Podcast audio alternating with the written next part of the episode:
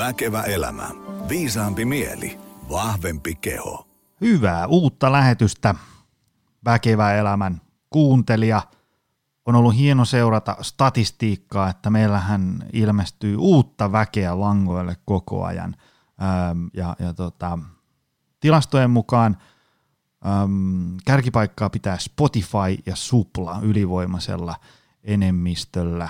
Haluan sen panostaa, että, tai tarkentaa, että tämä löytyy myös iTunesista ja, ja, ja tota, Google-podcasteista. Sitä en ole ikinä käyttänyt, mutta tilastot sanoo, että sieltäkin tulee kuulijoita. Heittäkää podi seurantaa ja mikä hienointa, jos pystyt painaa jotain jakonappula kikkaretta siitä, missä ikinä ootkin, niin, niin, niin tota, saadaan uutta väkeä langoille. Mutta meillä on tänään jälleen kerran mielenkiintoinen teema. Ähm, päivän vieras tietää aiheesta tosi paljon, tekee sitä äh, hands on, päämärkänä kaiket päivät, valmentelee sekä myöskin mikä itseäni, äh, mitä arvostan tosi kovasti on se, että löytyy myös teoria tietämystä siihen kylkeen, että ei pelkästään mututuntumalla ja sitähän se parhaillaan on sellainen näyttöön perustuva valmennuskin. Eli tänään jutellaan nuorten urheilijoiden valmentamisesta. Ja, ja tota, mä koitan vähän päästä siihenkin tasolle, että kun itsellä on tämmöinen kuusivuotias poika, jonka kanssa urheillaan ja liikutaan ja pelaillaan ja pidetään hauskaa tosi paljon, niin voisiko tästä lähetyksestä myös saada jotain sekä valmentajat, jotka valmentaa nuoria, että me ihan tavalliset sukankuluttajat, joilla saattaa olla jotain jälkikasvua, jonka kanssa harrastetaan liikuntaa ja pelaillaan ja pidetään hauskaa. Käydään myös läpi, niin kuin, minkälaisia väärinymmärryksiä nuorten urheilijoiden valmentamiseen liittyy ja mitä sitten kannattaisi tehdä. Ja, ja loppuun summataan vähän vielä, että mitä tästä on kotiin viemisiksi. Mutta kuten aina, me ei tuhlata aikaa lätinöihin tässä alussa, vaan otetaan päivän vieras langoille. Ville Vileen, tervetuloa. Kiitos, kiitos. Oikein jopa kunnia olla täällä, kun katselee varsinkin tuota sun vieraslistaa, mitä siellä yleensä on. Tämä on itse asiassa ollut, no koronaepidemiasta koituu paljon ikäviä asioita, mutta yksi tämmöinen hyvä puoli on se, että mä oon saanut vihdoin tänne langoille tosi paljon äh, semmoisia tyyppejä, joiden kanssa on mennyt äh, niin kuin etäisyyksien ja aikataulujen vuoksi äh, hommat ristiin sille, että ei olla saatukaan sinne Pasilan voimailupyhätön studioon aina vieraaksi, mutta äh, sähän asut aavistuksen äh, Helsinki ja pohjoisemmassa. Kerro vähän ihmisille, kuka oot ja missä meet ja mistä tuut ja mihin oot menossa. Joo, eli mä olen, mä olen tosiaan tällä hetkellä Rovaniemellä. Kotoisinhan mä olen sieltä Etelä-Suomesta Kellokosken mm. pienestä, pienestä kylästä, mutta täällä asunut yhdeksän vuotta ja ehkä niin kuin helpoin tätä mun touhuilua on, on ymmärtää semmoisen kokonaisuuden kautta, että mun päätarkoitus on auttaa ihmisiä liikkumaan paremmin. Ja tässä on sitten vähän semmoisen niin kolme ilmentymää tällä hetkellä, mitä mä teen. Eli yleensä, yleensä tämmöinen hyvinvoinnin ja hyvä elämä edistäminen tulee siitä, että mä oon fysioterapeutti ja teen töitä pääasiassa niin kuin kehitysvammasta ja autismin kirjolla olevien asiakkaiden kanssa tämmöisellä arvioivalla taholla. Mutta sitten se ehkä se meidän pääaiheen kannalta, niin mä haluan myös kehittää ihmisten suorituskykyä. Eli mä oon tämmöinen niin sanottu fysiikkavalmentaja, eli suorituskyvyn ja liikkeen valmentaja. Ja siinä pääpaino on etenkin lapsissa ja nuorissa urheilijoissa. Teen kyllä aikuispuolellakin tätä valmennusta, mutta se on sitten niin kuin esimerkiksi enemmän naispuolella ja lajeina yleensä on tämmöiset joukkueen lajit ja niin sanotut moniominaisuuslajit, eli mulla on tausta pääasiassa salibändin, jalkapallon, jääkiekko maalivahtien kanssa. Ja sitten siellä on, on siellä kyllä kaikkea muutakin niin kuin hävittäjälentäjistä uimareihin ja tämmöisiin ja sitten siellä valmennuspuolella. Ja ihan tavallisen personal trainingiin. Ja kolmas palikka on sitten tämmöinen niin muiden asiantuntijoiden asiantuntijuuden ja tämmöinen tiedon edistäminen, että mä tykkään tosi paljon lukea tieteellisiä tutkimusartikkeleita ja koostan niitä suomeksi sitten ja jaan ilmaiseksi mun sähköpostilistoilla, että keskivauhti on semmoinen niin parisata tutkimusartikkeliä vuodessa. Mä oon kirjoittanut e-kirjan nuorten urheilijoiden fysiikkaharjoittelusta ja sitten sen lisäksi mä satunnaisesti saatan kouluttaa aiheen tiimoilta myös muita ammattilaisia, fysioterapeutteja ja valmentajia. Tämmöinen kaiken kaikkiaan on se mun kokonaisuus. Mulla on tässä itse asiassa koneella auki parhaillaan tämän sun nuoren urheilijan fysiikkavalmennus. Tämä on tosi hyvä. Tämä on ihan järkyttävä hyvä. Joo, tämä, kiitos. Eikö tämä ole jossain myynnissä sun Niin kuin... Joo, tämä on, on ihan mun verkkokaupoissa. Se on semmoinen PDF ja se on semmoinen, en mä tiedä onko se interaktiivinen niin kuin sanan virallisessa merkityksessä, mutta siis, siellä on ympättynä tosi paljon kaikkea videoita ja on siellä joku Excel-taulukotivissi ja kaikkea muuta semmoista, että se on, se on ladattava kännykkään ja tabletille ja koneelle. Mä viime vuoden kesällä julkaisin sen. Joo, joo. Mä aina niin en saa euroakaan välistä, että, että sä käyt tämän ostamassa, mutta kerro vielä, kun mä tiedän, että ainakin nyt vielä, nyt on viisi minuuttia vasta takana, niin vielä on kaikki kuulijat langoilla, niin mistä tämän löytää? Koska tämä on oikeasti tosi hyvä. tosiaan mulla on Facebookissa tämmöinen brändi, sanotaan näin, kuin suorituskykykeskus, mikä on niin kuin helpoin kanava ottaa muhun yhteyttä ja niin kuin seurata mun toimintaa. Et mä oon aika rauhallinen sosiaalisessa mediassa noin niin kuin yleensä, niin suorituskykykeskus on se lähde. Ja siinä on sitten olemassa verkkosivu taustalla suorituskykykeskus.wordpress.com, eli en ole domainia jaksanut vielä hommata, hommata sillä, mutta sieltä ne löytyy ne kaikki linkit näihin tutkimuskoosteisiin ja sitten tähän e-kirjaan myös. Mainio. Mutta hei, syöksytään päivän teemaan. Öö, jotta saadaan ikään kuin kaikki samalle lähtöviivalle, että mistä me tänään edes puhutaan, niin kun me puhutaan nuorten urheilijoiden valmentamisesta, niin mitä edes on nuori urheilija? Mitä, mitä sillä tarkoittaa, mikä ikä ynnä muuta sellaista? Joo, tähän, niin mä en tykkää mitään tiettyä raja-arvoa asettaa ja se huomataan tuossa myöhemmin vielä, kun puhutaan niin kuin iästä virallisesti, mutta voisi kuvitella, että ero semmoisen lapsen ja nuoren välillä, niin mä haluan korostaa sitä murrosian ja semmoisen kasvupyrähyksen merkitystä, eli siinä vaiheessa, kun mä puhun nuorista urheilijoista, niin mä tarkoitan semmoista niin kuin muutaman vuoden siinä kasvupyrähdyksen ympärillä olevaa nuorta, eli saattaa olla tytöissä, naisissa saattaa olla siellä 90 ikävuoden ja siitä eteenpäin, mutta pojilla sitten vaikkapa 10-11 ikävuoden kohdalla ja siitä eteenpäin. Et sit, siitä nuoremmat on niin kuin enemmän vielä lapsia sitten mun mielestä ja siellä vähän erilaiset säännöt ja periaatteet päteen. Et sanotaan, että se yläkatto on siellä jossain täysi-ikäisyyden huitelemilla plus miinus vuosi taas kerran sinne, ehkä sanotaan näin. Tytöillä vähän aikaisemmin päät, saattaa päättyä tämä niin kuin nuoruuden vaihe ja alkaa enemmän olla semmoista aikuisuutta siinä. Okei. Okay. Tota, um, mä itse käydään tuossa pojan kanssa läheisellä urheilukentällä usein urheilemassa ja sitten siellä on, siellä on välillä niinku, varmaan niinku toista sataa uh, pikkujunnua pelaamassa jalkapalloa ja on siinä sitten uh, erilaisia tämmöisiä um, pieniä jotain mm. urheiluryhmittymiä, jo, selkeästi jonkun aikuisen opastamana hyppimässä vaikka pituutta tai, tai muuta vastaavaa. Ja sitten siinä se ähm, valmennuksen, tavallaan tällä kun itse on, on, on valmentaja, en tosin niin nuoria kauheasti valmenna, niin äh, mä kiinnitän paljon huomioon siihen valmennustyyliin ja sitten – se, mm. se tavallaan, että miten niille kommunikoidaan ja minkälaisia harjoitteita teetetään ja niin edespäin, niin se kirjo on aika iso. Ja sitten siinä tulee väkisinkin mieleen sen, että se minkä niin kuin vähän asiasta ymmärtää, niin on se, että, että osa näistä tavoista on nyt kyllä vähän parempia kuin toiset. Ja, ja tuota, pureskellaan näitä niin kuin virheitä ää, ja, ja tota, ää, sitten taas tämmöisiä hyviä keinoja ja muistisääntöjä, mutta ää, mitkä on sun mielestä tämmöiset yleisimmät väärinymmärrykset nuorten urheilijoiden valmentamisesta? No varmaan niin kuin kaikki kiteytyy tämmöiseen parhaaseen sanontaan, jos puhutaan lapsista ja nuorista, niin ne ei ole pieniä aikuisia, eli se ei skaalaudu, tiedätkö, se aikuisuuden olemus siihen pieneen lapseen tai nuoreen, nuoreen urheilijaan mikä tarkoittaa siis sitä, että heidän keho toimii hyvin eri tavalla loppujen lopuksi, niin kun verrataan vaikka aikuiseen urheilijaan. Eli, eli se harjoittelunkaan ei tulisi olla samanlaista kuin mitä se aikuinen valmentaja tekee tai mitä esimerkiksi siellä aikuisjoukkueessa tehdään, kun verrataan siihen nuoriin ja lapsiin tässä asiassa.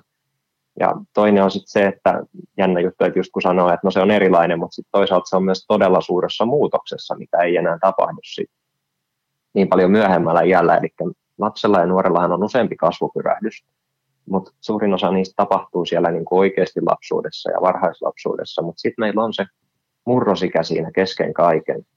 Sanotaan 12-14 vuoden iässä ja taas niin kuin tytöillä aikaisemmin ja pojilla vähän myöhemmin, niin se vaikuttaa ehdottomasti siihen, siihen miten me sitten lähdetään valmentaa, valmentaa ja mitä me tehdään niiden urheilijoiden kanssa. Et tähän liittyy sitten myös se, se mielenkiintoinen asia, että kaikkihan ei ole iältään saman, samalla tasolla, eli puhutaan tämmöisestä kronologisesta ja biologisesta iästä, mikä tulisi myös huomioida tässä valmentamisessa. Kronos, niin kuin kronologinen viittaa kronokseen eli aikaan, eli kalenteri-ikään. Et sanotaan, että sulla on 14-vuotias urheilija, mutta biologinen ikä viittaa siihen, että mikä se oikeasti on se kypsyyden taso ja kasvun taso.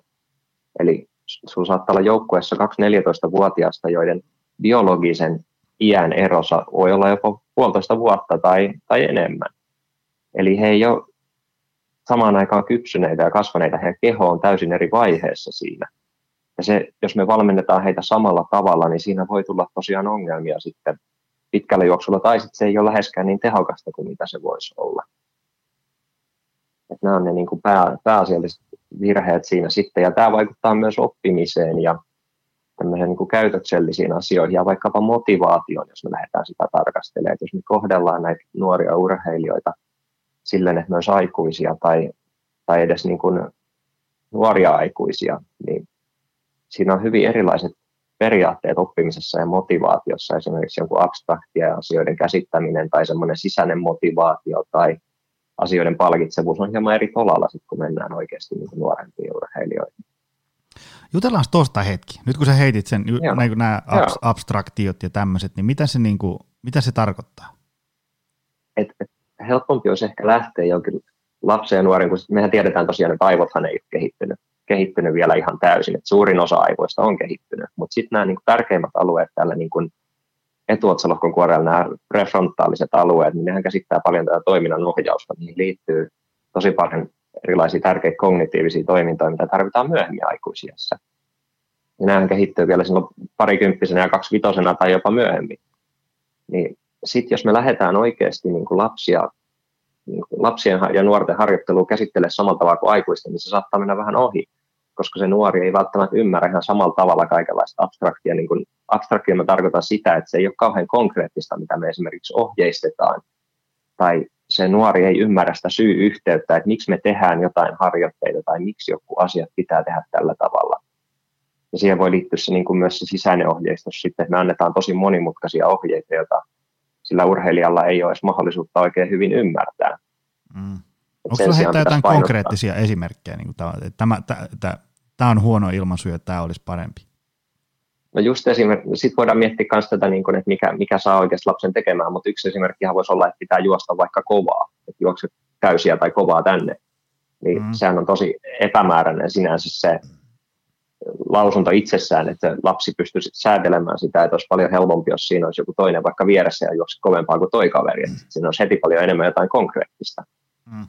Mutta sitten se voi, voi tietysti olla jotain muutakin, että et voidaan puhua tämmöisestä niin ulkoisesta ohjeistuksesta, mikä voisi olla huomattavasti hyödyllisempää, mutta se on myös hyödyllisempää aikuisen, mutta etenkin nuorilla, että me heijastetaan se kehon toiminta johonkin ulkoiseen asiaan, eli se, että me, me niin kuin esimerkiksi ponnistetaan maata kohti jotenkin tietyllä tavalla tai, tai jotain muuta vastaavaa, levitetään maata jaloillamme tai jotain, että me heijastetaan se kehon ulkopuolelle se toiminto sen sijaan, että se tehtäisiin niin kuin sisäisesti silleen, että jännitä vaikka Korea, niin kuin yksi on, että jännitä keskivartaloa, eihän, eihän lapset ja nuoret monesti, monestikaan ihan ymmärrä, että mitä se tarkalleen ottaen tarkoittaa, mm. varsinkin jos me käytetään termiä kore niin. tai jotain muuta vastaavaa, niin ei, kun ammattilaisetkaan ei oikein ole samaa mieltä, että mitä se tarkoittaa.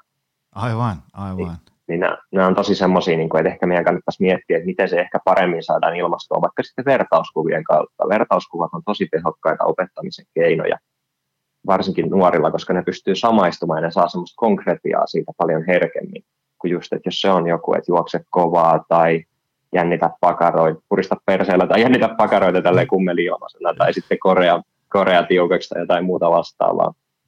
Mm. Tai jos jalkojen toiminta ohjeistetaan juoksus jollain tietyllä tavalla, niin tässä ei pikata kovaa tai jotain tämmöistä, niin se voi olla tosi semmoinen vaikea ymmärtää se käsite. Aivan, aivan. Mitä sitten, kun sä sanoit että äsken äh, vilahti se sana motivaatio siellä, sen niin kuin heilahtelut, mitä semmoiset niin tässä valmentamisen näkökulmasta? Miten sitä voi niin, tukea, et, että sitä olisi tai että se häviää?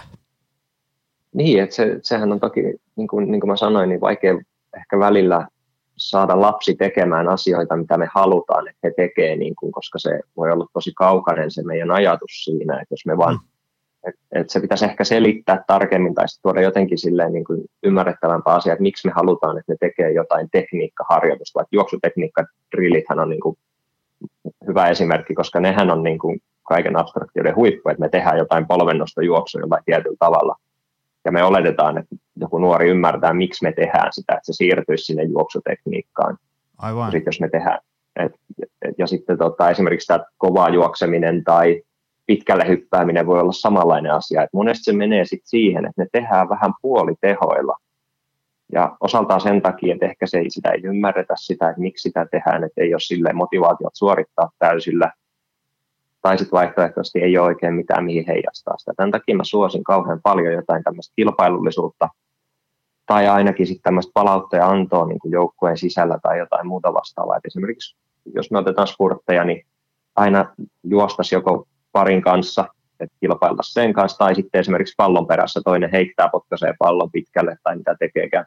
Toisen pitää mahdollisimman nopeasti hakea se. Kaikenlaiset tämmöiset kisailut ja tämmöiset niin kuin motivoivat, helpommin motivoivat tavat on mun mielestä paljon parempia kehittää kuin se, että vaan käsketään tekemään asioita. Mm, okay. Hei, nyt kun ähm, sanoit tuon sanan kilpailu, jatketaan meidän Joo. virallisessa alunper, alkuperäisessä sovitussa mielessä kohta, mutta, mutta nyt tuli niin herkullinen, koska viimeksi tänä aamuna äh, tuli vastaan Joo. tosi niin kuin, muussa yhteydessä niin kuin tämmöinen tavallaan, että ihmiset – uupuu, kun koko ajan pitää kilpailla työpaikoista ja rahasta Joo. ja palkasta ja paremmasta autosta ja niin edespäin. Ja si- siitä syntyy hyvää keskustelua sitten, mutta mitäs jos me ajatellaan tämmöistä kilpailullisuutta nuorten valmentamisessa? Me aikaisemmin soiteltiin ja puhuttiin siitä, että niinku, äh, silloin kun puhutaan niinku pienten lasten vaikka jalkapalloharjoituksista tai muusta, niin mm. niin sen pitäisi olla enemmän semmoista niinku leikkiä – sitten kun siirrytään ää, nuoriin, niin sitten siihen tulee vähän enemmän semmoinen niin kuin käsittääkseni joku punainen lanka siihen tekemiseen. Mutta mitä sitten, ää, se herättää tosi paljon ihmisissä tunteita tämmöinen kilpaurheilu tai, tai niin kuin ylipäätään kilpailu esimerkiksi vaikka tämmöisissä niin kuin, vaikka niin kuin jalkapallo, jääkiekko, muu tämmöinen Mitkä, mikä on sun tämmöinen ajatukset siitä koko että onko se hyvä asia, huono asia, mitä sinne pitäisi ottaa huomioon ja niin edespäin? Vähän on, tässä on niin kuin nyt tosi paljon ollut puhetta mun mielestä viime vuosina tästä kilpailusta ja mitä se tekee meille. Tässä on niin kuin, mun mielestä se pendulumi, se heiluri on heilahtanut vähän liikaa molempia ääripäihin. Että et, et, niin kuin ollaan puhuttu siitä, että ei, ei lapsia saisi kilpailuttaa ollenkaan. Että et sehän luo vaan niin kuin mielipahaa häviäjille mm. ja ylimielisyyttä voittajille. Et se on mun mielestä vähän väärä kulma, sit, mutta toisaalta taas en mä usko siihenkään, että kaikkien pitäisi kilpailuttaa ja pitäisi oikeasti, että mä on hyvin kriittinen esimerkiksi sen suhteen, että miten se C-junioritason piirimestaruus, kuinka tärkeä juttu se oikeastaan on. Et kun mä oon nähnyt niin paljon valmentajia esimerkiksi, jotka pistää nuoria, sanotaan 13-vuotiaita vaikka treenaamaan tai pelaamaan buranan voimalla, koska tämä peli nyt vaan pitää voittaa. Ei. Niin, niin si- siinä mennään niin tosi pahasti vihkoon, vihkoon mun mielestä siinä ajatuksessa, mutta sitten toisaalta taas niin kuin mä sanoin, niin mä kyllä tykkään niin kuin kilpailuttaa lapsia ja nuoria niin kuin erilaisissa fyysisissä harjoitteissa, missä oikeasti tarvitaan korkeat suorituskykyä, koska lapsi on, lapsi on kuitenkin niin kuin kilpailuhalunen tai nuori.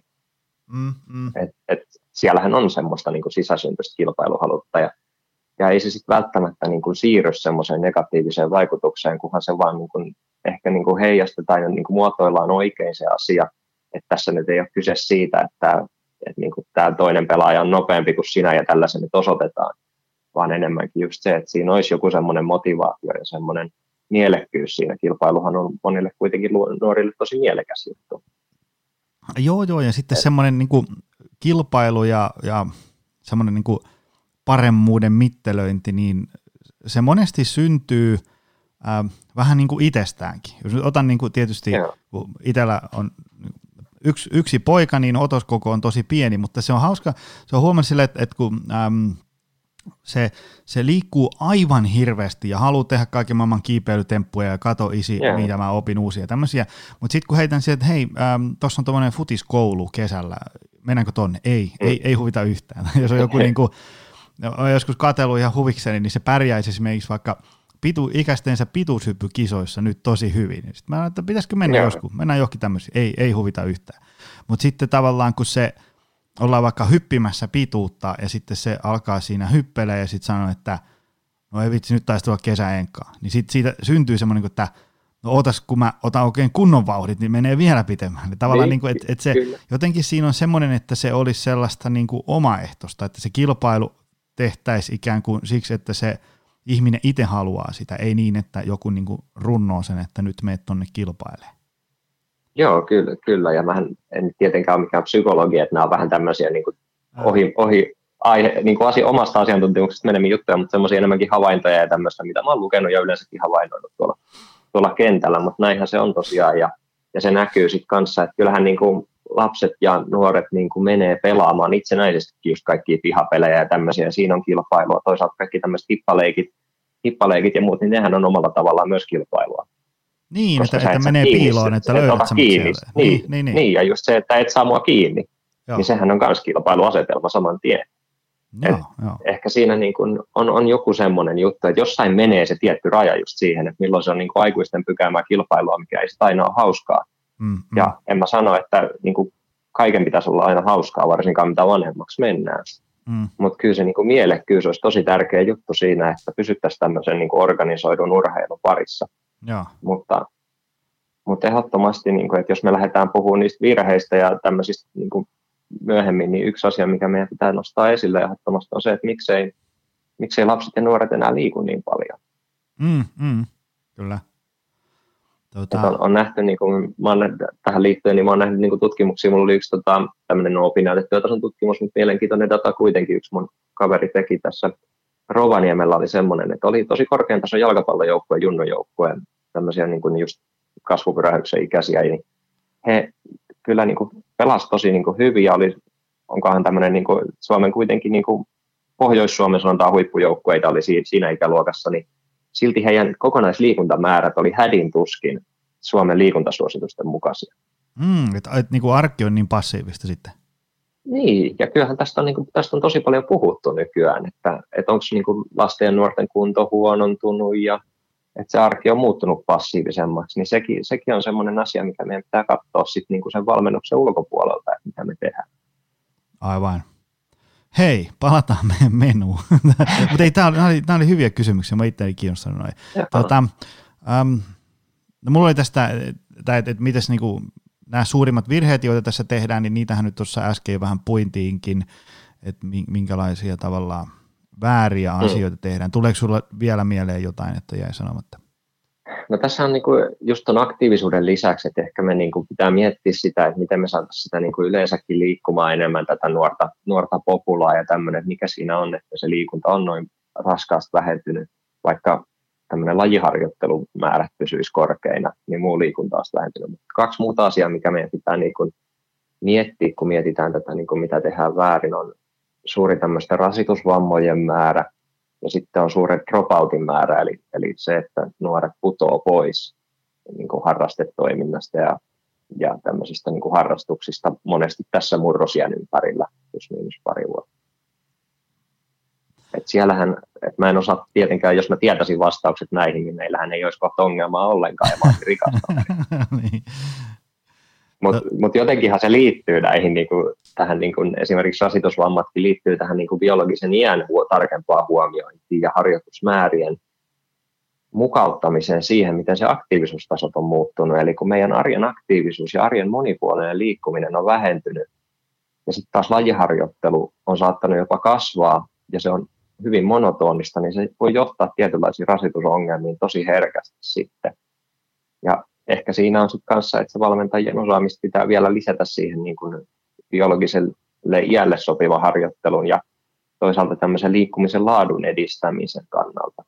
Et monestihan Suomessa on junnutasolla ikävä kyllä valmennus on talkoo työtä, mm, mm. Et varsinkin fysiikkavalmennus, että siellä on, siellä on välillä, välillä sillä fysiikkavalmentajalla, joka sitä suorituskykyä kehittää, on jonkinnäköinen koulutus. Joskus ne, joku pelaaja äiti on fysioterapeutti tai isä on joku liikunnan alan ammattilainen, niin silloinhan asiat on paljon paremmissa käsissä silleen, niin kuin, että jos sinne laitetaan just rivi-insinööri sinne vetämään sitä kuntoharjoittelua, niin se voi olla paljon vaikeampaa, vaikka en halua yhtään vähätellä näitä vanhempia, jotka osallistuu kaikki kunnia heille, koska meillä ei ole mitään muuta toisaalta tarjotakaan tilalle, että he yrittää parhaansa ja haluaa hyvää siitä.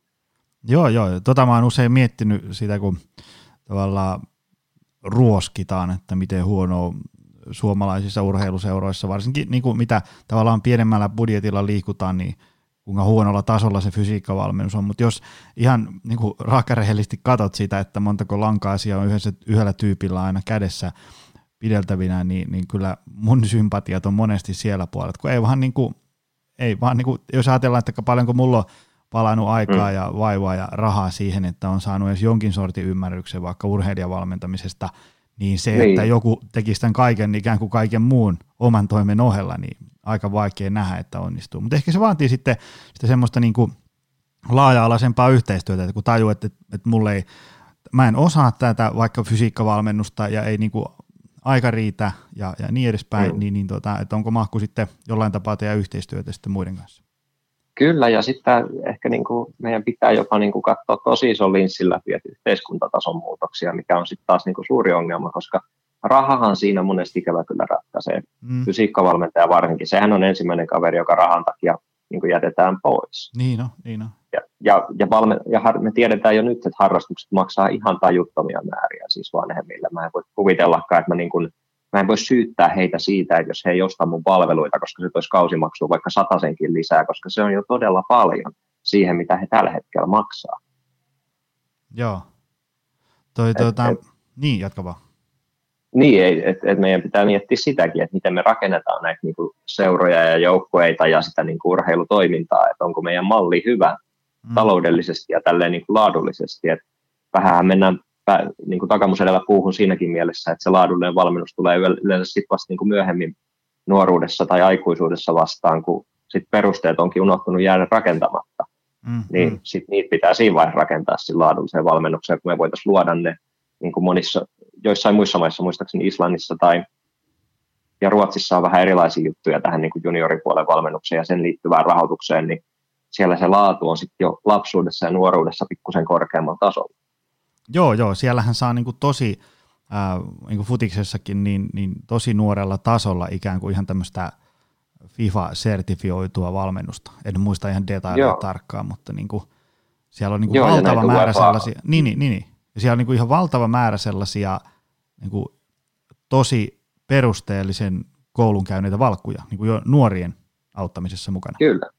Joo, ja mutta mut, mut sitten taas pisteet pitää antaa tässä, että jos mietitään jotain, että mitä tehdään väärin, niin pitää kanssa, että mitä tehdään hyvin, niin kyllä mä niin kuin, se, mitä mä oon koulutellut tätä, niin kuin me koulutetaan tota, Suomen jalkapallofysioterapiayhdistyksen kautta näitä nuoren urheilija settejä, niin tota, kyllä siellä on niin kuin kiinnostusta on mm, kuitenkin, mm. ja se halu, halu kehittyä, ja en ole kyllä törmännyt semmoiseen valmentajaan tai vanhempaan, joka, joka ei haluaisi kuulla mun näkemyksiä tai apua siihen niin kuin asiaan, että se pitää kyllä antaa pisteelle, kyllä sitä niin kuin yritystä on, ja sitten monissa seuroissa nyt hyödynnetään kyllä sit kans sitä, niin että on, on kasvamissa määrin lisääntynyt se laadukkaiden niin kuin asiantuntevampien nuorien valmentajien käyttö myös nuorissa ikäluokissa on kyllä mun mielestä niin kuin kasvamaan päin.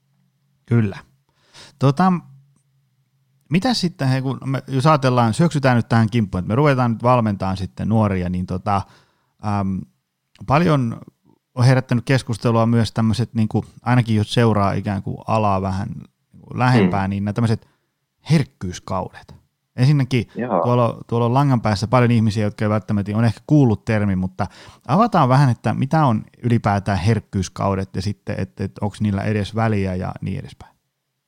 Joo, eli nuorten harjoittelusta on tehty paljon erilaisia mallinnoksia ja tämmöisiä niin kuin rakenteita, että miten sitä pitäisi järjestää. Ja yksi semmoinen niin kuin kaikista eniten vallalla oleva, oleva malli on, on sitten ollut tämmöinen niin kuin käyttänyt hyödykseen näitä niin kuin herkkyyskausiajattelua, ja se perustuu siis siihen, että meillä olisi tämmöiset optimaalit ikä, ikä niin kuin skaalat, milloin harjoittaa tiettyjä ominaisuuksia, eli esimerkiksi jossain niin kuin ikä, iässä olisi paras harjoittaa liikkuvuutta, jossain olisi nopeutta, ja nämä ei ole mitään yksittäisiä vuosia, vaan se on yleensä sitten niin kuin kahden, kolmen vuoden, yhden vuoden skaala, mikä siinä saattaa olla, että milloin se olisi niin kuin parasta ja sitä on yritetty heijastaa tähän, tähän niin kuin lapsen ja nuoren kehitykseen ja sen kehon toimintaan. Tämä on se herkkyyskausien yleinen malli. Mm. Mutta mut sitten nyt lähdetään, heti kun te olette oppinut uuden termin, niin mä toivoisin, että te aika lailla, aika lailla kuulijat tota, unohtaa sen tai ainakin on hyvin kriittisiä sen suhteen, koska, koska se herkkyyskausien malli ei perustu kauhean vahvaan tieteeseen ja se saattaa jopa perustua vähän tälleen takaperin tehtyyn tieteeseen, että että on niin kuin ensin luotu malli ja sitten on niin kuin alettu etsiä sitä näyttöä siihen pohjalle, pohjalle mutta sitten asia ei ole ehkä näin mustavalkoinen, että sulla olisi joku tietty, tietty ikä harjoittaa jotain tiettyä ominaisuutta. Tämä on mun mielestä kauhean lohdullinen tieto, koska sulle ei tarvitse olla niin pilkun tarkkaa ymmärrystä siitä. Paljon parempi on ymmärtää se, että nuori urheilija kehittyy sen kasvun myötä ihan kokonaisvaltaisesti. Eli, eli siellä tapahtuu nopeudessa, voimantuotossa, lihasmassassa, kestävyyselimistö, eli tämmöinen verenkierto hengityselimistön kunnossa. Kaikissa niissä tapahtuu positiivista kasvua, eli kehitystä, muutosta läpi sen koko nuoren urheilijan kasvun. Et siellä ei ole mitään semmoista, että et se mikä herkkyyskausissa on niin kuin tosi vaarallinen ajatus on se, että kun me ollaan ohitettu tietty ikä, niin joku ominaisuus ei enää kehittyisi, mikä on ihan mm-hmm. traaginen ajatus, koska sitten sit me luodaan tämmöinen, niin kuin, voidaan myöhemmin puhua vielä tästä niin kuin asennoitumisesta, tämmöinen fixed mindset siihen, että tämä on nyt mennyt tämä sun hetkes loistaa, että nyt sä et susta ei enää tule nopea tämän hetken jälkeen. Mikä on täysin väärä ajatus ja aiheuttaa mahdollisesti myös ongelmia sit siinä niin kuin motivaatiossa ja harjoittelussa sen sijaan paljon parempi on ajatella sitä, että me pystytään kehittämään sitä urheilijaa läpi sen niin kuin nuoren kehityskaaren. Et enemmänkin taas meidän pitäisi kiinnittää huomiota siihen, mitä siellä kehossa tapahtuu sen kasvupyrähyksen ympärillä. Niin sen pitäisi ohjata meidän harjoittelua paljon enemmän kuin näiden herkkyyskausien. Että on olemassa sinänsä niin kuin herkkyyskausia, jos mietitään sitä kasvupyrähystä. Esimerkiksi ennen kasvupyrähystä ja tämmöistä niin kuin murrosikää, niin lihasmassa ei esimerkiksi tartu kauhean hyvin. Mm. Ja tämä on ihan ymmärrettävää, koska me kaikki tiedetään, että, että kun tulee murrosikä, niin pojilla alkaa kasvaa viikset, ääni madaltuu ja, ja sitten se penkkitulos alkaa nousea ja hauikseen tulee lisää senttejä ihan niin kuin räjähdysmäisesti, niin se liittyy paljon tähän hormonitoimintaan. Että nuorillahan sitä ei tule, niin siinä on periaatteessa herkkyyskausi olemassa. Joo. Sitten me taas tiedetään, että esimerkiksi nuoremmilla vielä ennen, ennen tätä niin kuin kasvupyrähystä, niin toi, juoksutoiminta ja tämmöinen niin tehon tuotto on huomattavasti enemmän niin hermostoon painottuvaa. Että se tulee sieltä kautta niin kuin tämmöisen niin kuin lihasten käskytysten kautta, mutta sitten taas kun mennään murrosikään ja sen yli, niin se siirtyy paljon enemmän siihen voimantuottoon, lihasmassan määrään, se niin kuin semmoiseen niin kuin voimakkaampaan kehon käyttöön, sanotaan näin. Et siinäkin on semmoinen pieni muutos, mikä voi vaikuttaa pikkusen harjoitusvasteisiin. Esimerkiksi loikkaharjoittelu saattaa olla tehokkaampaa ennen murrosikää ja sitten niin voimaharjoittelu taas on hyödyllisempää sen jälkeen, vaikka molemmista olisi hyötyä periaatteessa missä vaan vaiheessa, niin siellä on semmoisia vivahdeeroja. Mm. Ja sitten vielä, vielä viimeinen, että mä, mä nyt olen puhunut koko ajan kasvupyrähyksestä, niin ehkä sekin olisi syytä täsmentää, mitä mä tarkoitan. Joo. Eli, eli tämä niin kun, se, mitä me puhutaan, on tämä pituuskasvuhuippuvaihe, eli PHV-vaihe, on se, millä sitä nykyään arvioidaan, ja se mitataan mittaamalla yksilön pituus, paino ja istumapituus. Eli kun me istutaan penkillä jalat 90, niin sitten mitataan se pituus siitä vielä. Siitä saadaan sitten eroteltua, kato se rangan ja, rangan ja alarajojen eli jalkojen mitta. Ja me pystytään sitä seuraamalla katsomaan, että miten se pituuskasvun nopeus muuttuu. Eli kyse ei ole siitä, milloin urheilija kasvaa, vaan milloin se pituuskasvu, niin kuin sen nopeus on korkeimmillaan. Ja tämä tapahtuu siinä niin kuin just pojilla keskimäärin 14 ja tytöillä vähän nuoremmassa iässä. Mutta se saattaa olla sen koko vuoden ajan siinä ympärillä se huippuvaihe. Yleensä tutkimuksissa luetaan se puoli vuotta molempiin suuntiin. Et se on sanotaan, että jos sulla on tasan 14 ikävuoden kohdalla on se pituuskasvu huippuvaihe, niin silloin se alkaa, alkaa vaikka niin kuin 13,5-vuotiaana ja loppuu 14,5-vuotiaana suunnilleen. Ja sitä edellinen aika on sitten ennen kasvupyrähystä ja sen jälkeen ne on sen jälkeen niin tämä peruskäsitys, kun meillä nyt on, niin meidän pitää miettiä, että mitä se saa sitä aikaan, että meidän pituushan muuttuu tosi paljon, niin siinäkin on semmoinen tietynlainen herkkyyskausi, että kun meidän rajojen mitat muuttuu, niin totta kai se saattaa vaikuttaa liikkuvuuteen ja tasapainoon esimerkiksi tosi paljon. Ja mm-hmm. koska sun kehon kuvahan muuttuu ihan täysin aivoissa, että jos sä yhtäkkiä, sä varmaan itsekin huomaisit, jos sä laittaisit niin yhtäkkiä semmoiset 10 sentin korot jalkojalle, jalkojen alle, niin se liikkuminen vaikeuttuisi huomattavasti mm-hmm. tai jotain muuta vastaavaa, mutta sitten sun kehon painoa tosi paljon yhtäkkiä. Joo, niin semmoinen joo. Tietynlainen koordinaatiohan siinä muuttuu. Ja liikkuvuudessa just voi käydä vähän semmoista, että pojilla esimerkiksi liikkuvuus heikentyy siinä murrosien ympärillä ihan ymmärrettävästi. Ja tällä on sitten vielä tämmöisiä niin kuin sitä eteneviä vaikutuksia vaikka loukkaantumisriskeihin. Jännevammat, esimerkiksi tämmöinen Osgood mikä on polven, jänne, polvealueen niin jänneluuriitoksen rasitusvamma, niin se on hyvin yleinen nuorilla urheilijoilla, mutta harvinainen taas sit aikuisilla. Ja se liittyy mahdollisesti just siihen, että kun keho kasvaa tosi paljon ja sitä kuormit, se kuormitus lisääntyy siellä kudoksissa, mutta kudokset ei kerkeä siihen kasvuun mukaan, mm. mikä altistaa sitten tämmöisille niin kuin rasitusvammoille. Ne ei kerkeä kasvaa niin paljon, mitä se keho on kerennyt kasvaa, ja sitten se kuormitus yhtäkkiä lisääntyykin. Ja sitten siellä on ne luuston kasvulevyt kanssa, mitkä johtaa tämmöiseen samanlaiseen ilmiöön, että ne kokee sen kuorman liian kovana, ja sitten se rasitusvammojen riski saattaa kasvaa. Et, no. et siinäkin on semmoinen tietynlainen herkkyyskausi periaatteessa. Sitten mä haluan pelotella, että loukkaantumisia tulee. Tässä ollaan tosi avoimena vielä keskustelua, että mitä se, millainen se loukkaantumisriski siinä kasvuperäyksen ympärillä on. Mm. Mutta siihen maailmaan me ollaan nyt menossa hiljalleen ja siihen keskusteluun ohjautumassa, että ehkä jonkinnäköisiä mukautuksia kannattaisi tehdä siinä kasvuperäyksen ympärillä siihen, että me saataisiin näitä loukkaantumisia vähennettyä ja näitä rasitusmurtumia, rasitusvammoja vähennettyä. Me varmaan kaikki tunnetaan jokainen joku, jolla on esimerkiksi alaselässä tai rangassa ollut rasitusvamma. Jos ette tunne, niin ainakin mulla on ollut, nyt tiedätte. Eli tämmöinen niin alaselän rasitusvamma, tosi vakava semmoinen oli just siinä kasvupyhäyksen aikana, kuin itse Aa. Mitä tota, tämä kuulostaa aika lailla semmoiselta, niin kuin, kun tavallaan ihan niin kuin tässä muutaman minuutin kuuntelin, tuli sellainen, että wow, että millä tässä uskaltaa valmentaa, kun näköjään on niin aika, niin, mä... aika monta muuttujaa tässä pelissä. On, on, mutta mut toisaalta just se, että ehkä mä niinku aloisin ohjata ajattelun taas siihen, että sen takia mä just sanoin, että tämä niinku, vaatii kuitenkin, että sen takia se on vaikeaa tulla vanhempana valmentamaan tai semmoisena, että oikeasti yksi kahdeksan tunnin koulutus on, on tosi vaikea niin kuin sisällyttää tämmöisiä asioita kaikki, niin. mitä voisi ottaa huomioon sen optimoimiseksi. Mutta enemmänkin just ohjata se ajatus siihen, että, että se lapsi kasvaa ja kehittyy valmennuksesta huolimatta. Et, et kun se pääsee liikkumaan ja urheilemaan, niin sitä kehitystä tulee tapahtumaan ja se kasvu tuo sitä kehitystä myös. Et enemmänkin se, että se liikaharjoittelu, liian raskas, semmoinen ihan överiksi vedetty harjoittelu voisi olla jopa negatiivinen asia asia siinä kehityksen kannalta, että se, se vie sitä motivaatiota tai lisää sitä burnoutin rasitusvamman riskiä sitten turhaan. Joo. Tota, nyt tähän herkkyyskauseen siitä tämmöisellä tosi löyhällä aasinsillalla tähän ää, erikoistumiseen, niin kuin vaikka jos haluat, ajatellaan, että joku haluaa mm. tulla hyväksi jääkiekkoilijaksi tai jalkapalloilijaksi tai lentopalloilijaksi tai koripalloilijaksi.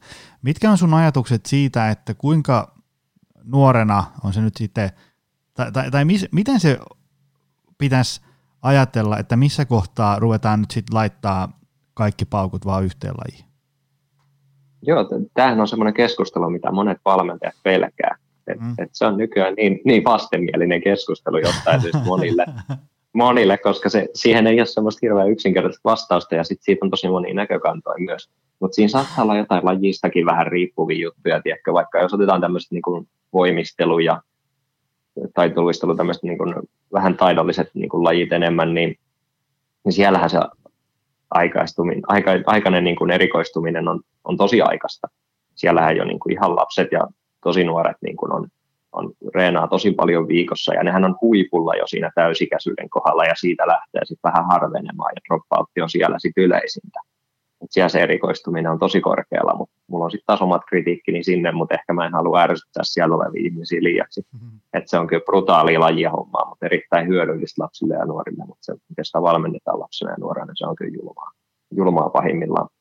Mutta palataksemme tähän aiheeseen, niin, niin tota, se, meillä on onneksi tosi paljon tämmöisiä hyviäkin esimerkkejä siitä, että monella lajilla voi pärjätä aika pitkällekin.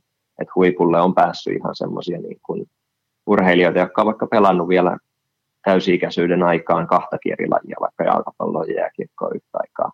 Et silleen se on mahdollista, varsinkin mitä lähempänä tämmöiset lajit on toisiaan, niin jos puhutaan joukkuelajeista, jossa tarvii molemmissa olla nopea ja tämmöinen räjähtävä ja toisaalta pitää olla vähän jotain kestävyysominaisuuksia, niin mä voisin ymmärtää, että se siirtovaikutus on pikkusen parempi.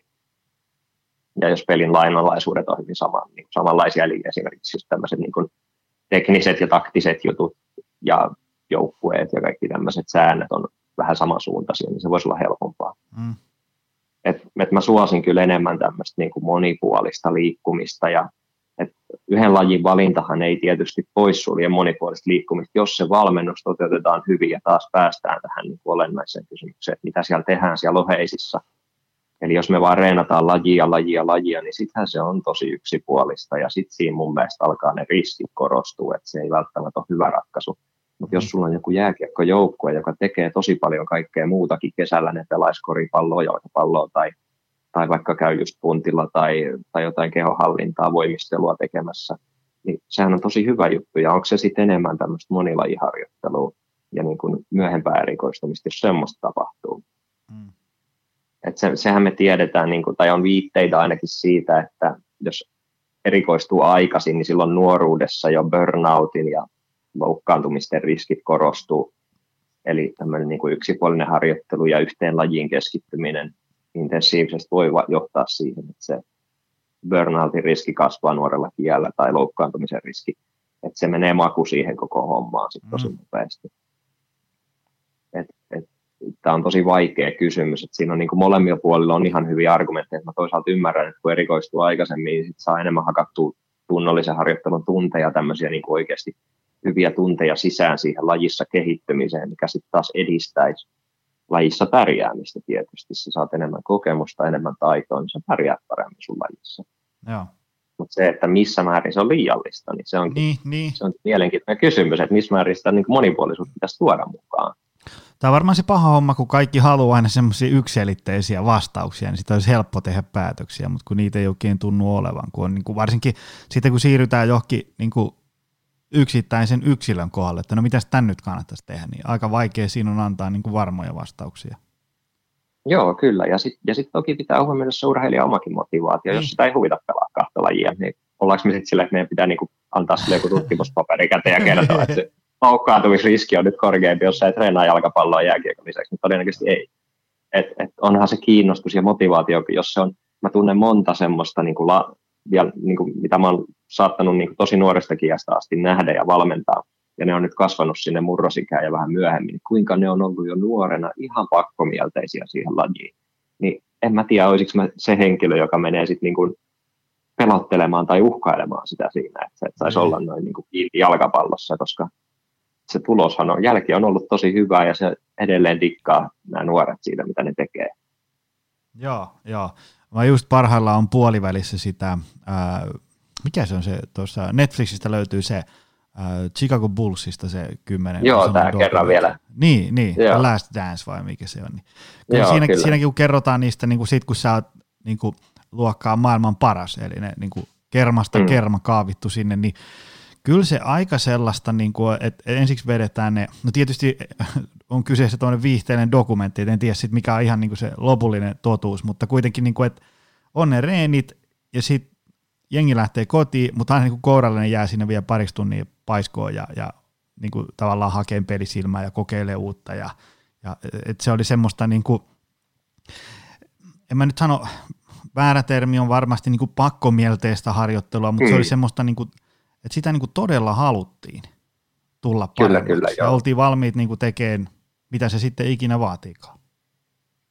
Joo, ehdottomasti. Ja just se, niin kuin, että onko siis, että, taas just mennään tähän, että mikä se terve ja epäterveen väli siinä, välimaasto sit siinä on, ja, ja sitten onko tässä jotain tämmöistä menestyjäharhaa, tiedätkö, että, niin. Että periaatteessa ne, jotka on huipulla ja tekee tätä, niin ne, ne näytetään, mutta sitten siellä saattaa olla jossain pimennossa, saattaa olla niitä kavereita, jotka teki ihan samalla tavalla ja on hakannut toista ja toistojen perään, mutta ne ei ole koskaan menestynyt, mm. tai jopa on, on loukkaantunut tai niin kuin epämotivoitunut sit siitä harjoittelusta kokonaan, että missä määrin se tapahtuu.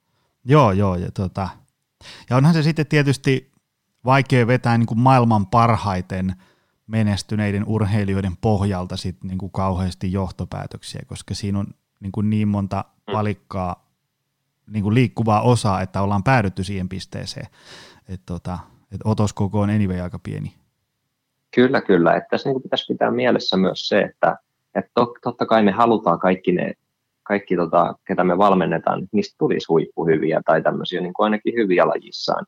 Ja ne, varmaan ne on nuoret ja lapsetkin haluaa samaa, että ne haluaa menestyä siinä lajissa. Mutta meidän tulisi samalla pitää mielessä, että yksi valmennuksen pääperiaatteista on tämmöisen elinikäisen fyysisen aktiivisuuden korostaminen ja sen lisääminen. Mm. Noin niin kuin kansanterveydenkin kohdalta.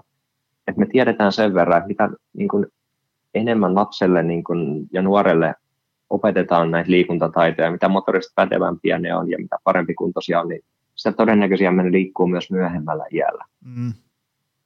Sitten jos me lähdetään, lähdetään niin kuin liikaa erikoistamaan tai tekee liian yksipuolista harjoittelua, niin silloin tämä saattaa pudota pois, koska se nuori ei tykkää tehdä mitään muuta tai se ei ole ikinä oppinut oikein tekemään mitään muuta kuin sitä yhtä lajia. Joo. Hei, tota, mites toi, sä, sä tuossa aikaisemmin heitit tämän termin, tämän fixed mindset ja, ja tämmöinen niin kuin, uh, growth mindset homma ja niin edespäin, niin otetaan nyt vähän laajemmin, lahjakkuus. Me ollaan siitä puhuttu jo Mikko Rinnevuoren kanssa. Se kannattaa käydä sen mm. lähetys kuuntelemassa muutama viikko taaksepäin. Mutta miten niin kuin lahjakkuus? Ja niin kuin, jos otetaan nuoria urheilijoita, niin onko lahjakkuutta? Onko sillä väliä? No jos sitä on ja sillä on väliä, niin miten sitä pitäisi niin kuin kommunikoida urheilijoille? Eli siis niin kuin, mm. jos mä huomaan, että mun poika näyttäisi aika lahjakkaalta vaikka jalkapalloilijalta, niin, niin kommunikoimme sille, että, että laita kaikki peliin, että sä oot tässä tosi lahjakas, vai onko mä hiljaa siitä lahjakkuudesta ja puhun aina siitä, että hei hyvä yritys, hyvä veto, hienosti onnistuit tänään ja niin edespäin. Miten, miten niin, tästä niin. kaikesta mössöstä pitäisi niin kuin vetää yhteen? No kyllähän mä dikkaan siitä, niin kuin, että mä käytinkin termejä, näitä Carol Dweckin näitä mindset-termejä tässä, ja kyllä, kyllä mä niin kuin dikkaan siitä ajattelusta tosi paljon, että sä oot niin kuin tosi, sanotaan tämmöinen kasvuun asennoitunut on se, miten mä suomentaisin sen, että se, se viestintä, mitä aikuinen tai valmentaja tekee, on se just, että se yrittäminen ja parhaansa yrittäminen ja tämmöinen uuden oppiminen on se tärkeä juttu, eikä se, että mikä, mikä ominaisuudet sulle on tullut tai millainen sä olet, niin kuin, että sä olet tietyn lahjakas tai sä oot lahjaton jossain asiassa. Ja just tässä niin tämä herkkyyskausiajatteluhan liittyy myös siihen, just, että sun nopeusikkuna meni jo, että susta ei tule enää nopeata mm. tai jotain muuta vastaavaa, vastaavaa niin se on sitten semmoista niin tosi lukittunut asetta, että paljon helpompi on sitten sanoa, että se vaatii sitä harjoitusta ja tunnollista työtä. Mm. Mutta, mutta tässä vaiheessa niin ei, ei tietenkään voi sanoa, etteikö joillain asioilla olisi merkitystä, eli me tiedetään kuitenkin, että joitain fyysisiä ominaisuuksia geeni geeniperimä niin kuin säätelee, mutta, mutta se sitten vaan, että monet suoritus, monet urheilulajit ei ole kiinni yksittäistä ominaisuuksista, joita ne geenit säätelee. Et voi olla, että kaikille ei ole samanlaisia saumoja huipulle, mutta voi olla myös, että tietyt rajoitteet ei häiritse sitä huipulle nousemista, tai ainakin löytyy se kiertotie sinne kuitenkin. Ja tämä pätee varsinkin tämmöisissä joukkuelajeissa, missä yksittäinen ominaisuus, kuten nopeus tai kestävyys, ei ole tärkeä. Eihän kaikki huippupelaajat ole nopeita tai kestäviä. Ja, mutta sitten taas kestävyysurheilussa, jos lähdetään sinne, niin eihän joku tietty hapenottokyvyn ominaisuus, jos se on määrätty geeneissä, niin ei sekään johda siihen, että saisi välttämättä huono, huono kestävyysurheilija. Et silleen ei saisi ottaa semmoista niinku perimää ja lahjakkuutta mun mielestä liikaa. Sille ei saisi antaa liikaa roolia. Et osa pelaajista saattaa olla parempia kuin toiset, mm. mutta mutta se ei tarkoita sitä, etteikö kaikki näistä voisi kehittyä, etteikö se ns. huono pelaaja voisi kehittyä, jos se harjoittelee tunnollisesti. Et enemmän taas sit, niin mitä mä joudun ja pääsen, pääsen niin kuin kertomaan ihmisille ja mitä mä huomaan myös käytännön työssä, niin on tähän niin kuin biologiseen ikään liittyen. Eli tässä kasvupyrähyksen ympärillähän tulee tosi paljon tätä vastakkainasettelua. Sä tiedät sen joukkueen, kun toisella pojalla kasvaa viikset ja ääni on tosi möreä vaikka, ja toinen on kaksi päätä lyhyempi, ihan pieni, niin kuin lapsen omanen vielä, niin se on se biologisen jää ero saattaa olla tosi suuri. Ja mm. silloinhan me nähdään myös tosi vahvoja eroita suorituskyvyssä ja sen kehittymisessä. Se toinen kehittyy huimaa vauhtia ja se toinen on edelleen tosi hidas. Se pienempi meidän urheilija on edelleen vaikka hidas ja, ja heikko. Ja sitten on ehkä parempi sanoa vanhemmille ja valmentajille, että ei mitään hätää, tämä kehittyy vähän myöhässä tämä lapsi ja nuori. Et, et, et se on niin, kuin niin sanottu tämmöinen myöhäinen kehittyjä. Mm että on aikaisia ja myöhäisiä tai sitten tämmöisiä normiaikaan kehittäviä, niin niissä voi olla huika, huikea ero siinä, että miten ne ottaa sitä harjoittelua vastaan ja miten ne kehittyy. Osa saavuttaa sen suorituskyvyn huippunsa paljon myöhemmin kuin toiset, jos mietitään tätä kalenteri-ikää. Mm. Ja siinäkin on vähän semmoista niin kuin, taas, että ei, ei tämä ole niin kuin kiveen hakattu tämä sun tämänhetkinen tilanteessa. Mm. Ja kyllä mä pitäisin sitä niin kuin tosi tärkeänä sitä viestintää, että se harjoittelu ja semmoinen niin kuin mukautuvuus siinä on tosi tärkeää säkin olet varmaan tämän Daniel Coilin Talent Code vanha kunnon kirjan lukenut, ootko? Um, en ole sitä, mutta vitsi, okay. mikähän se oli se... Uh... Epsteinilta on tullut Sports Gene-kirja, mikä käsittelee hyvin samanlaisia juttuja. Ja... Semmoisen kirjan mä oon lukenut, minkä nimi on joku Talent is Overrated tai joku semmoinen. Okei, okay, joo. No, no, ne on varmaan, niin kuin mä veikkaan, ne pyörii aika samoja aikoina ympärillä. et, et pointtihan niissä melkein tuntuu kaikissa olevan se, että et, et kyllä se niin kuin, ei se ole määritelty ennakkoon sitä, että kuka tulee menestyä, että semmoinen niin kuin lahjakkuus ei ole, ei ole se määrittävin tekijä, vaikka jotain eroja saattaa mahdollisesti olla. Joo, joo, ja sitten ää, no nyt tuoreesta muistista tuosta Bulls Dockerista tulee niitä, mä en muista ketähän hmm. siellä oli, oliko se Michael Jordan vai oliko se Scottie Pippen, jotka oli silleen, että, että ei meidän lähteä niin kuin ammattilaiseksi ollenkaan, vaan oli silleen, että ei vitsi, pitäisikö mennä tuonne koulun penkille sittenkin vaan ja höntsäillä vähän tuota koristavaa. Ja sitten kuitenkin oli ihan niin kuin, minkähän ikäisiä ne siinä kohtaa nyt sitten oli, jotain niin kuin 20 jomalla kummalla puolella. Joo, ja oliko se just Michael Jordan vai kuka se oli, joka niin kuin ensimmäiseksi, sitä ei edes otettu johonkin korkeamman niin, niin, niin, nimenomaan. Se, nimenomaan. Sehän niin kuin jätettiin penkille ja tota, mm. myöhemmin, sitten, myöhemmin sitten onkin tullut vähän astetta enemmän menestystä. Et monestihan, näin niin kuin lievästi sanottuna, mutta mut, tota, se nuorella iällä menestyminen hän ei takaa aikuisiellä menestymistä. Yleensä se voi olla jopa toisinpäin, että ne urheilijat, jotka ei ole nuorena menestynyt, niin saattaa olla aikuisiellä yllättävänkin menestyneitä. Tästähän toki on viitteitä molempiin suuntiin, mutta se just tarkoittaa, että se voi käydä ihan kummin päin vaan. Mm, mm. Mitä tota, no jos nyt mennään sitten tähän itse, niin kuin, että, että me ollaan nyt jo puhuttukin jonkun verran, että mitä meidän sitten niin kannattaisi tehdä. Nyt ollaan paljon puhuttu siitä, että mitä ei kannata tehdä mitkä on mm. virheitä, mitkä on väärinymmärryksiä, mutta jos niin, nyt se on, se on ajatellaan parasta, vielä, että, parasta. Niin, että vedetään semmoinen, niin kuin, että no niin, nyt nämä meni väärin, mutta nyt seuraavaksi mitä kannattaa tehdä? Joo, joo, kyllä on parasta pysyä tuossa negatiivisella kannalla, että mitä kaikkea tehdään väärin, eikä tarjota mitään tilalle. niin, heristetään vain sormea. Kuulija, joo, joo, kuulija jää semmoiseen pieneen limpotilaan, kun ne tekee niin. kaiken väärin, mutta ne ei tiedä, mitä pitäisi tehdä. Äh, heitä jotain, niin kuin, heitä joku tiivistys. Kyllä, kyllä mä niin kuin dikkaan siitä, että siellä tapahtuisi niin kuin muutama asia, ja ne olisi niin kuin se, että ensinnäkin olisi niin kuin monipuolisuushan on tosi tärkeä ja sitä ei voi korostaa tarpeeksi siinä liikkumisessa, etenkin kun se nyt arjessa tuntuu olevan vähentynyt. Mm. Et, et harjoiteltaisiin tosi monipuolisesti siinä oheisissa. Et toki pallolaji saa olla edelleen pallolaji ja juoksureeni saa olla juoksureeni. Mutta se, että käytettäisiin viikossa aikaa paljon kaikkeen muuhunkin. Nythän on uutisoitu kauhuissaan siitä esimerkiksi, että lapset ja nuoret ei pääse vaikka syväkyykkyyn enää. Mm. Mikä ei ole yhtään yllättävää, koska ei missä vaiheessa arjessa tarvii mennä syväkyykkyyn tuommoisen ikäisenä niin mm. sitä ei ole vaan tehty tarpeeksi. Hermostohan tottuu kaikkeen sellaiseen, mitä me tehdään ja mihin me altistetaan se keho. Niin monipuolisuuden lisäksi se altistaminen on toinen asia. Eli meidän pitäisi saada altistettua niitä nuoria tietynlaiselle liikkumiselle ja toisaalta taas kaikenlaiselle liikkumiselle. Mm. Eli jos esimerkiksi halutaan tulla nopeiksi juoksijoiksi, niin meidän pitää todellakin juosta nopeasti ja tehdä sitä usein viikon aikana. Ja sitten taas jos halutaan niin kun jotain taitoa kehittää, niin sille pitää altistaa, sitä pitää tehdä. Niin silloin se kehittyy tosi hyvin. Ja mm. tämä on se toinen asia. Ja kolmas on just tämä niin kuin motivaation ja tämmöisen niin kuin sen kaivaminen esiin, että miten me saadaan se urheilija oppimaan ja suorittamaan kaikista parhaiten. Ja tässä voidaan mennä tosi paljon myös sen niin kuin pedagogiikan kirjallisuuden puolelle, että, että mitkä ne voisi olla niitä parhaita niin opetusmenetelmiä tähän. Niin mä uskon tosi vahvasti myös siihen tämmöisiin niin kuin hieno sana non-lineaarisiin malleihin, missä siis niin kuin taitoja ja asioita opetetaan vähän alitajuntaisesti, että ohjaamalla vaikka niin kuin ympäristöä siihen, että se pakotetaan se nuori oppimaan jotain asioita. Esimerkiksi otetaan vaikka joku pienpeli, jos puhutaan tästä mun alasta palloilulajeista, niin pienpeleillähän me saadaan opetettua tosi paljon erilaisia taitoja tai pakotettua jonkinlaista liikkumista, kun me asetetaan jotain sääntöjä vaikka mm. että sä, sun pitää syöttää niin kuin kahden sekunnin, kolmen sekunnin sisään, kun sä saat pallon haltuun, niin sehän korostaa sitten tätä syöttämistä ja pallon hakemista koko ajan. Mm. Niin kuin voidaan, voidaan eri tavoin korostaa tätä oppimista sitten. Niin se voisi olla myös semmoinen, että mietitään, miten me saataisiin parhaiten opetettua taitoja. Ja sitten tämä motivaatioasia, mikä me nostettiin aiemmin esille, liittyy tähän kanssa, että miten saadaan oikeasti se suoritusteho sieltä korkeaksi, eli miten lapsen saa juokseen nopeasti, niin mun mielestä kilpailu tai jonkun asian perässä juokseminen on kaikista parhaita asioita. Mm.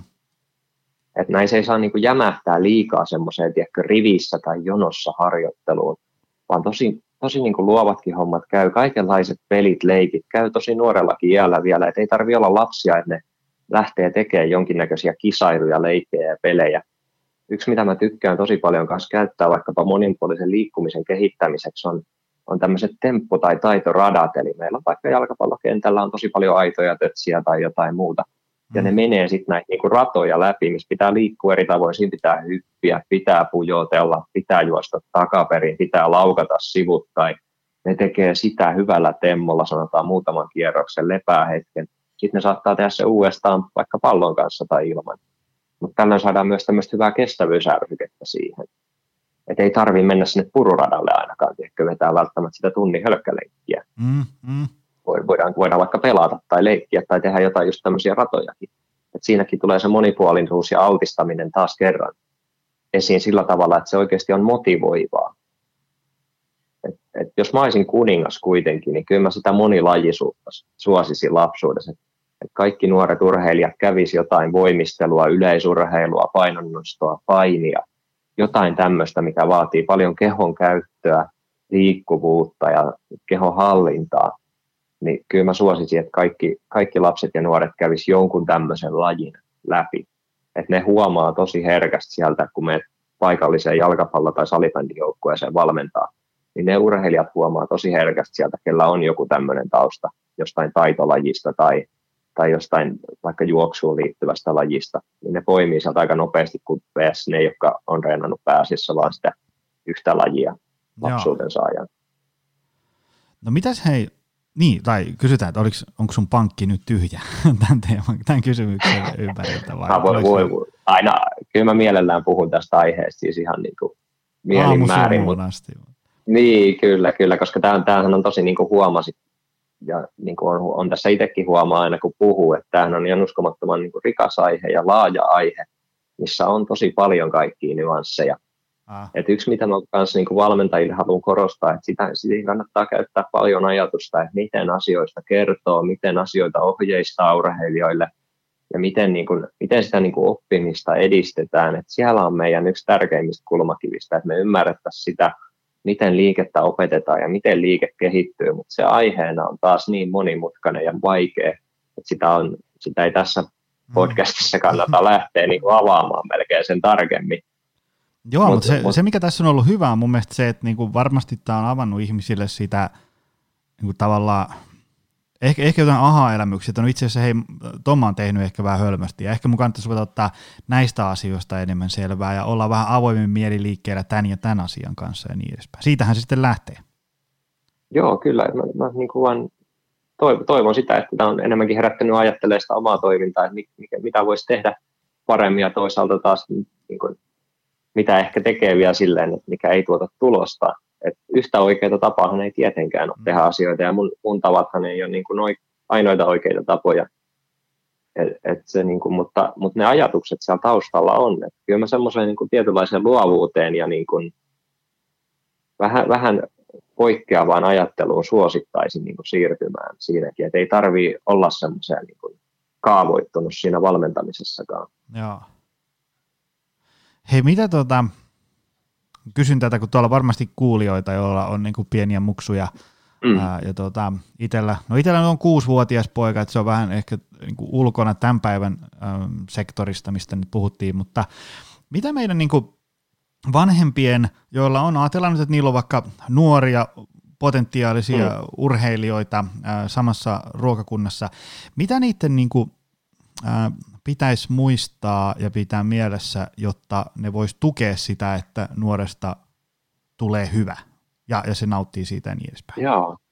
No, jos palataan nyt ensin tähän, että jos sulla, on, sulla on se kuusivuotias siellä ja muutenkin on, on niin kuin nuoria ja lapsia, lapsia tota, siellä kotona joillakuilla, niin, niin hyvä tämmöinen ajatus mun mielestä on, että lapsi on tosi hyvä imitoimaan, mutta huono kuuntelemaan. Mm-hmm. Et kuinka paljon tärkeä niin kuin kuinka tärkeä asia on se, että sillä vanhemmalla on, on jonkinnäköinen aktiivinen elämäntapa ja esimerkiksi ravintotottumukset on tietynlaiset, että jotkuthan aina väittää välillä, että lapset ei itsessään olisi kauhean nirsoja, jos mm-hmm. ei ne vanhemmat ole nirsoja. Et mä nyt en ota kantaa siihen, kuinka totta tämä on, mutta mä oon mm-hmm. huomannut sen, että jos, jos perhe on hirveän epäaktiivinen, niin silloinhan se lapsikin on paljon herkemmin epäaktiivinen, ja tätä on kyllä sitten taas osoitettu niin tutkimuksissakin, että se mitä sä voit tehdä – ihan nuorellakin iällä on itse, itse olla semmoinen hyvä esimerkki sille, mitä haluat, niin kuin, että tulee, tulisi tapahtumaan. Mm-hmm. Mutta mut sitten kun mennään nuoremmaksi, niin on, on hyvä tuoda esiin tähän loppuun se, että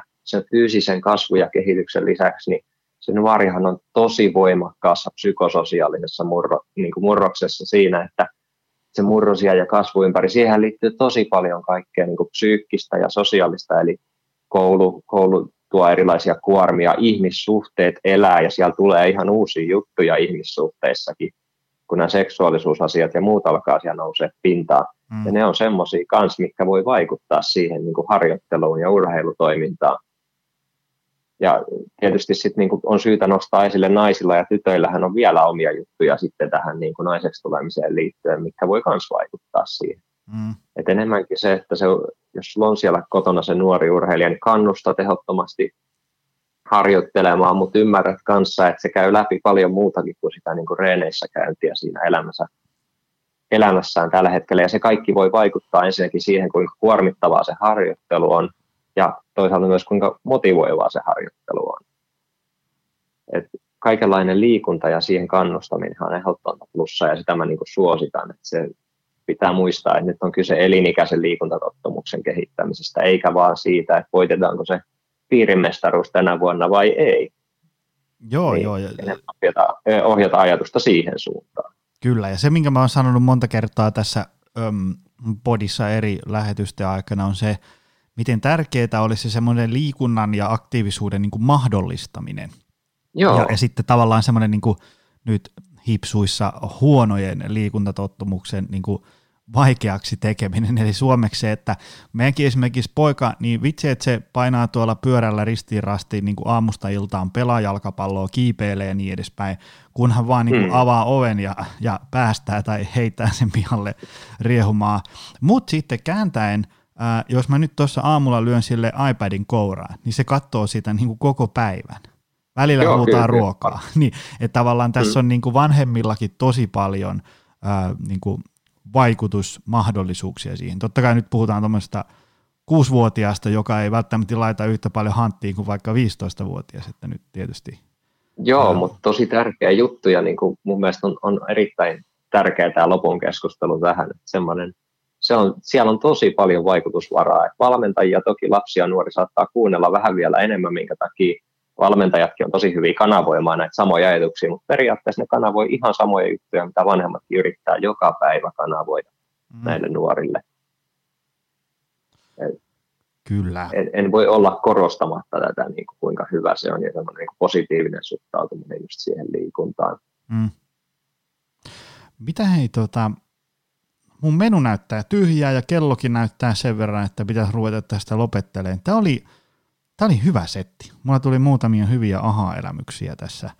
Ää, tota, ja, ja, ja, tota, ja, vielä kerran sanon hei, että, että menkää nyt hyvät ihmiset ja ostakaa se nuoren urheilijan fysiikkavalmennus, koska sitten niin kuin, tavallaan niin kuin sanoitin, niin tässähän oli äm, loppujen lopuksi aika pintaraapasu ja sitten tätä niin kuin kryptisempää asiaa löytyy tästä sun e-kirjasta. Ja, ja tämähän on siis Joo, niin kuin 142 sivun, että tämä ei ole mikään semmoinen 10 sivun läpyskä, vaan tämä on niin kuin oikeasti tuhtisetti.